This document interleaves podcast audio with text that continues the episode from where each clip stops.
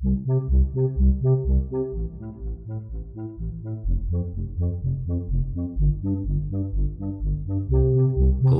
and welcome back, or welcome for the first time to Playtime. My name is Andrew Barnett. I am a child therapist who lives and works in beautiful Asheville, North Carolina. And this is a special episode of Playtime. I am self publishing a book titled On Sharing and wanted to provide this recording as an accompaniment to the book. And I wanted to make this for parents or for mental health professionals or for whoever it is that might be using this book with the aim ultimately not of providing something that you can do with children necessarily, not trying to give something that you are trying to teach children necessarily, but merely offering some additional empathy and perspective on the text. Here is a situation that I noticed, which is outlined in the book, but which was my inspiration for writing this book. I noticed that quite often children, in say the range of the terrible twos that we talk about when children start saying no a lot, is that they learn to walk and they're walking around and in that process, they begin to do things that they're not supposed to do and touch things that they're not supposed to touch and grab things and break things and all kinds of stuff like that. And these children are often told about the things that they grab and touch and break that those things weren't theirs. And they shouldn't be touching those things. And they shouldn't touch things that aren't theirs. And that they need to respect other people's property. These same children then acquire their own items and have things, and then when other children come over, or their siblings try to use their things, or adults try to use their things, they're told that sharing is something that people do and that is a value that parents want their children to have, and that it's better to share and to learn how to share than not to share. And I don't have any problem with that value in particular. I do wish, like many of us probably do, that we lived in a world where sharing was more of the norm than the exception. Right now, I'm recording this in my apartment in an apartment building that has nine apartments inside of it. I know a few people in my building, I don't know everyone. There's nothing that we share as a building. All of us have our own objects that we have, whether that's cleaning things and vacuum cleaners and kitchen things and all the different objects that go into owning a home that are used sometimes but not all the time. But we live in a world where we all have our own individual objects that even if, say, I use my vacuum cleaner a tiny, tiny, tiny fraction of the time, I should probably use it more often anyway. but even if I did use it more often, I wouldn't be using it every day by any means, and I wouldn't be using it every other day by any means. But we all still need to have our own vacuum cleaners because we don't share items. We live in a world of private property, and as adults, we do respect other people's private property. We don't expect other people to share their property with us, even if it's something that we value, at least in the community that I live in. And I know that there are a multitude of communities around the world that live by different standards, but in the community that I live in, everyone has their own stuff. And yet, we hold children to a different expectation. We don't allow them to have the same relationship with their things that we as adults have with our things, and that puts children into a difficult position. I have certainly seen children on many occasions who, when someone comes up to them to use one of their things and they grab one of their things. That could be another child, that could be an adult, could be anyone. That child says, That's mine. That's mine. You can't touch that. That's mine.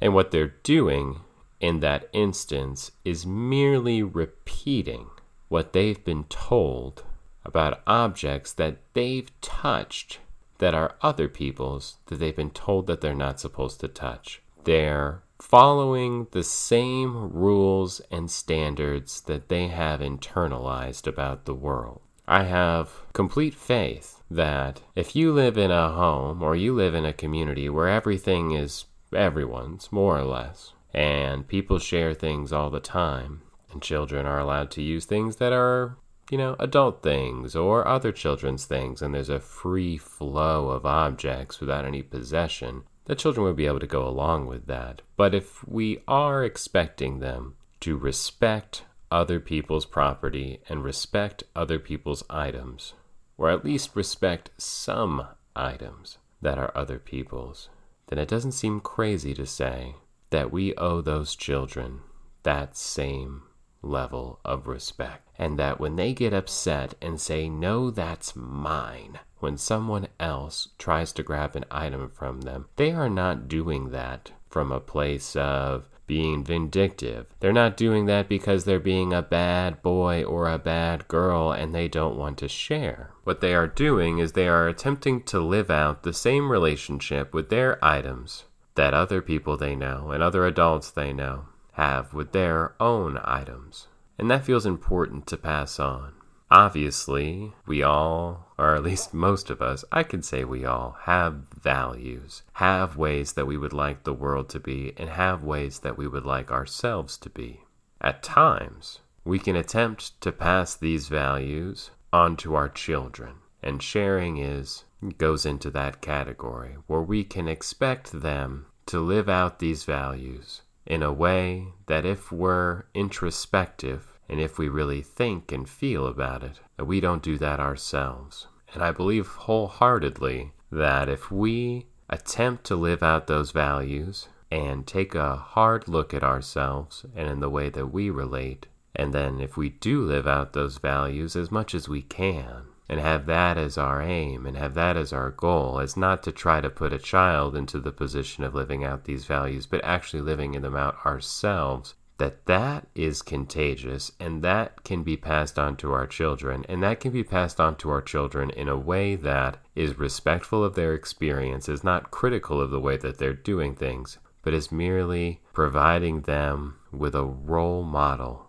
and with a path that they can walk through witnessing us as adults and us living out our values. And I think a big part of that can start with trying to take a bird's eye view of the situation. And when a child is doing something that we don't like or that we think is, uh, you know, if, if a child says that, no, that's mine, and they don't want to share, and we think, oh, that's like a that's a nasty thing that they just did. I don't like that my child just talked that way or just said that. And if in those moments we can pull back and have a larger perspective and be able to name with that child in that moment or later on that, ah, so I noticed for you, child, that you have some things that you don't want to share with others. I also have things as an adult that I don't want to share with other people. And I respect your right to share what you want to share and not share what you don't want to share. And maybe we can even sit down together and I can show you what things of mine I'm comfortable with sharing with some people and what things of mine I'm comfortable sharing with you. And then I can also show you what things of mine that I don't want to share with you that are just mine alone as an adult. And then we can also take a look at your things. And we can take a look at the things that you don't mind sharing with other people or with some people. Maybe there's some things that you feel comfortable sharing with me. Maybe there are some things that you feel comfortable sharing with your siblings or your friends. And then there are other things that you want to just be yours. That's your object alone. And you could still choose to share that object, but then I would know, and maybe everyone in this house would know that you've got some possessions that you don't want us to touch, and we can respect that. If we are going to continue to live in a world with private property, and we are, you know, that's what we're doing, then children need to be provided with the opportunity to develop their own personal relationship to their own property and their own relationship to other people and other people interacting with the things that they have. Sharing is hard, and